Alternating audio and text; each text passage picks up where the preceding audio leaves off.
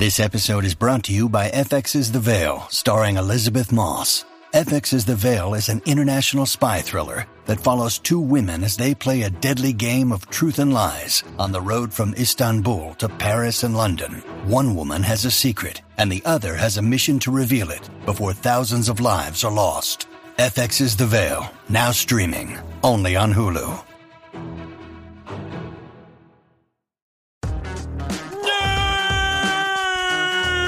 You're listening to the Nerd Dad Podcast. Oh, Dad, you're embarrassing me again. Did I do that? Hey, thanks for tuning in. I am that nerd dad, Joe Williamson. I appreciate you stopping by for a short 5, 10, 15 minute visit. So, uh, this week, I don't have one main topic I want to talk about.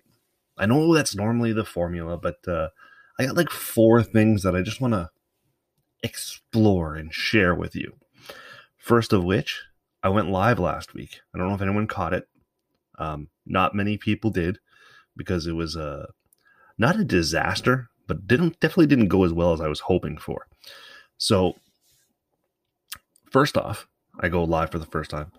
Uh, my super impressive blue microphone was not turned on.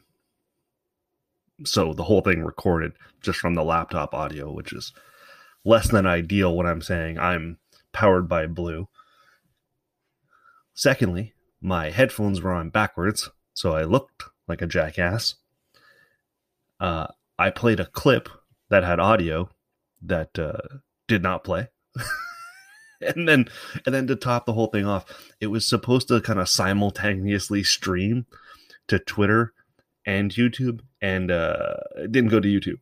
So I had like the show itself wasn't bad, but there was a lot, a lot of hiccups. Um, and and much like the first time I did stand up comedy, even then though it didn't go well, I wanted to do it again almost immediately to get out of my own way.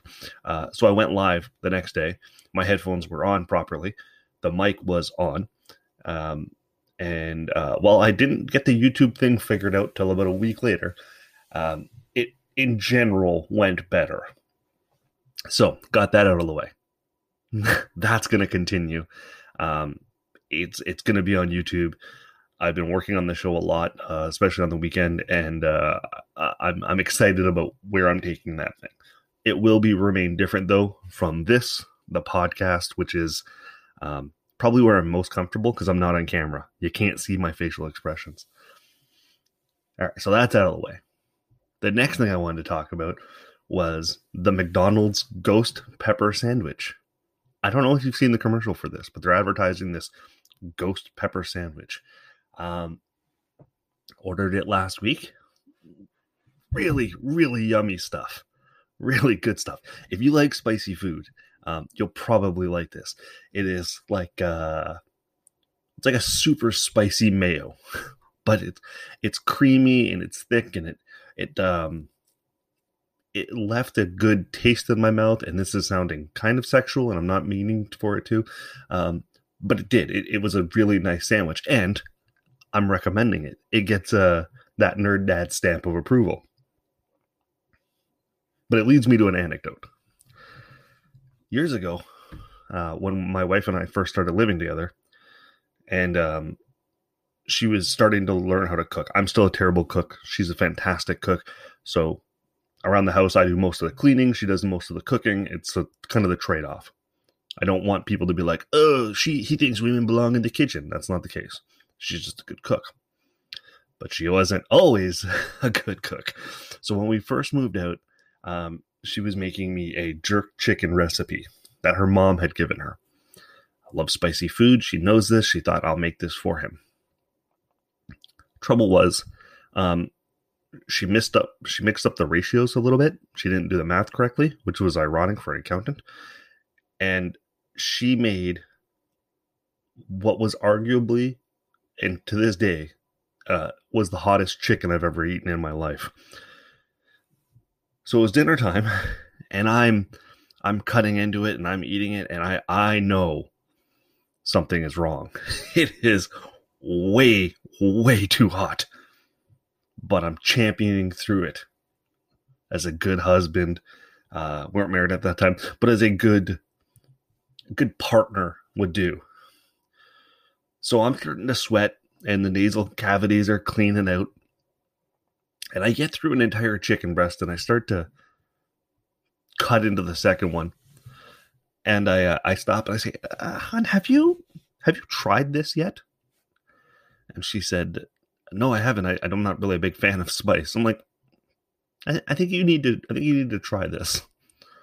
She takes one bite and goes, "Oh my god, how have you eaten an entire chicken breast?"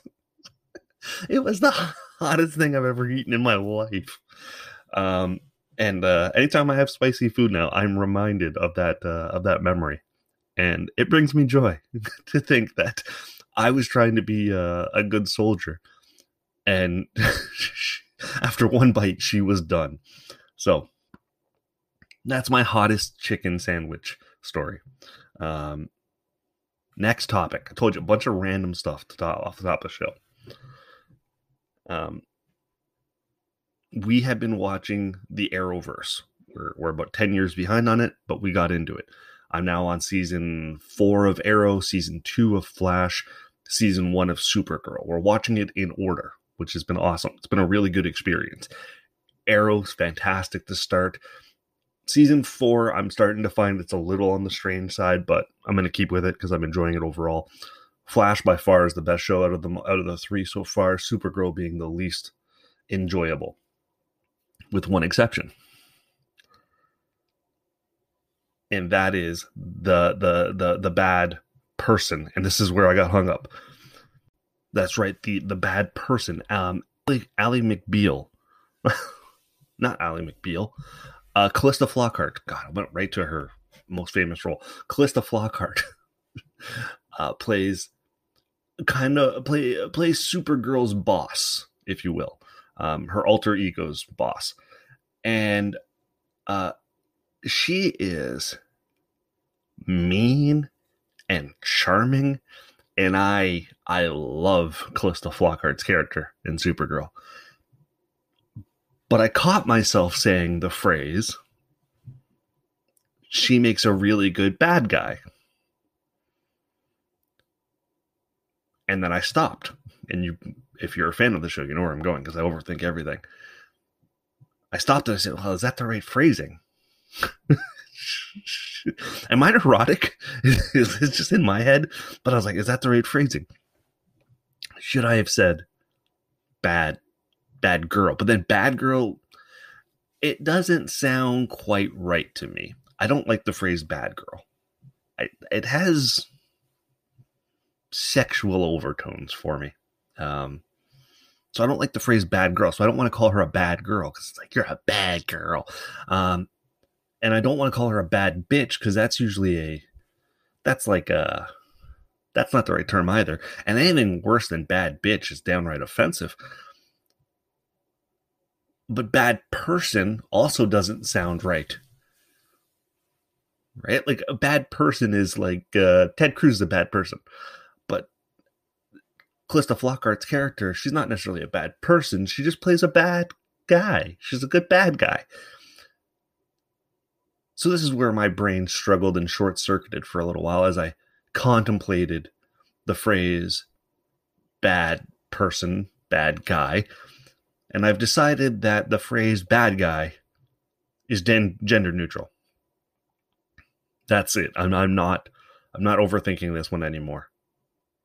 The phrase guy is now gender neutral in this example.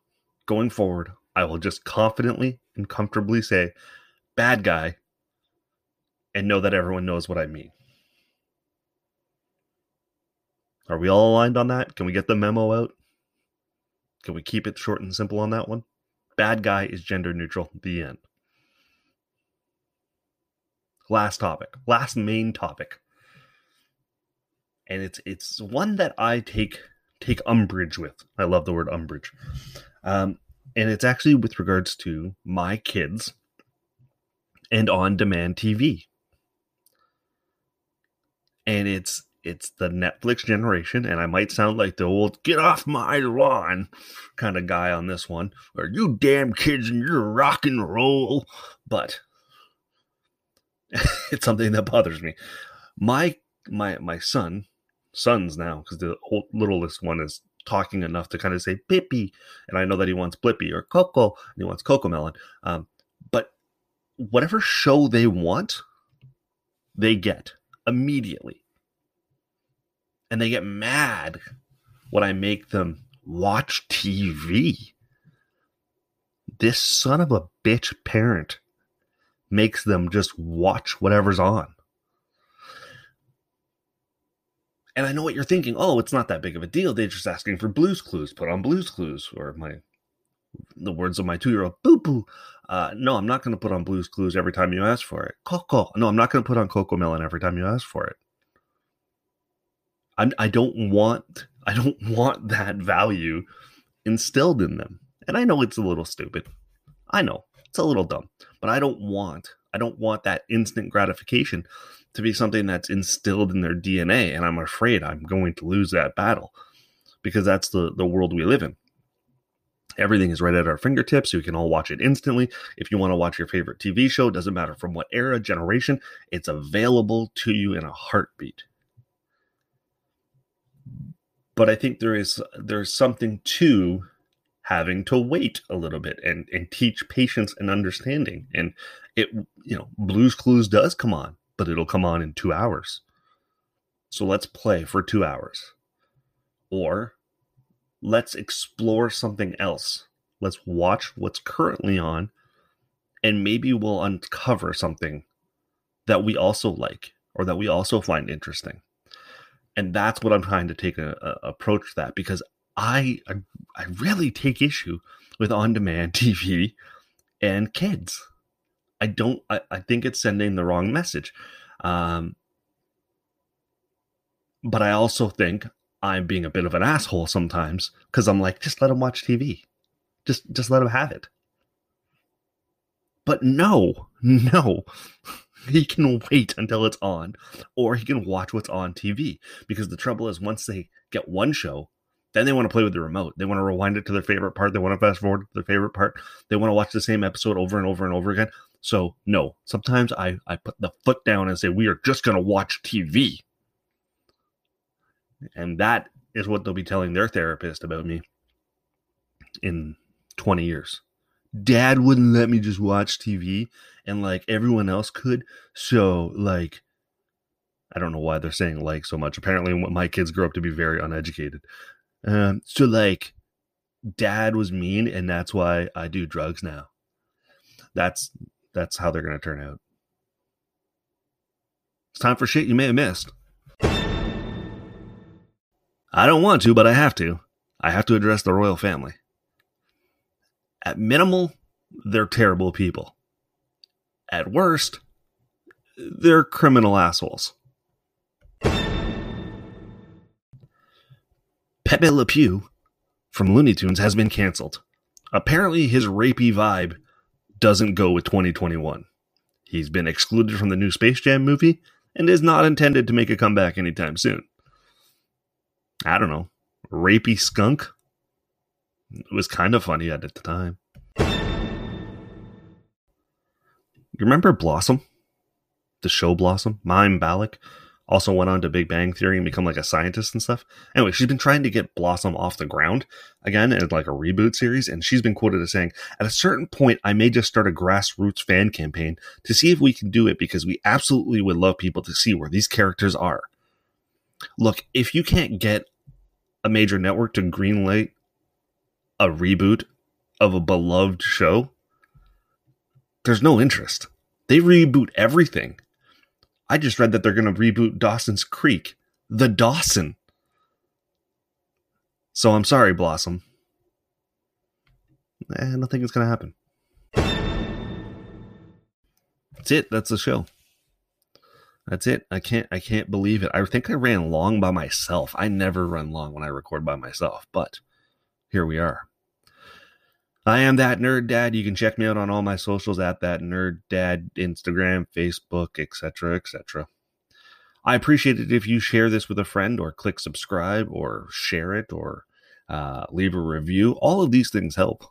They all they all kind of help get my name out there and and uh, you know we get to build this community of of dorky parents who are somewhere in the middle. I like to say we're not left, we're not right, we're somewhere in the middle. Maybe I lean left.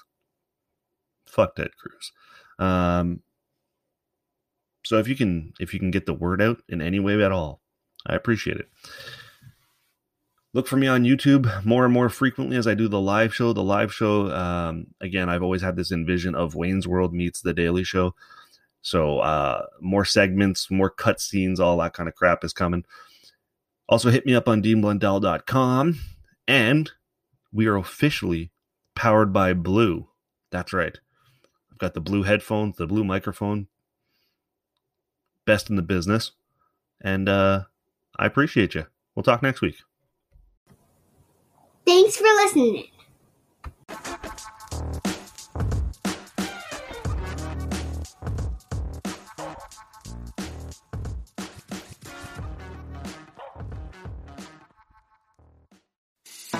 I'm Matt Cundill, host of the Sound Off Podcast, the show about podcast and broadcast. Since 2016, we've been speaking with amazing people who have populated your ears for decades. Legendary broadcasters, research wizards, talent experts, podcasters, voice talent. Almost 400 stories, all for free. Subscribe or follow the Sound Off Podcast on Apple Podcasts, Spotify, Amazon Music, or at soundoffpodcast.com. Come on a journey like no other, where you will discover many roads that will lead you to a happier, healthier, and more stress free life. And the beauty is, you don't need any vacation time for this adventure. The journey will come to you.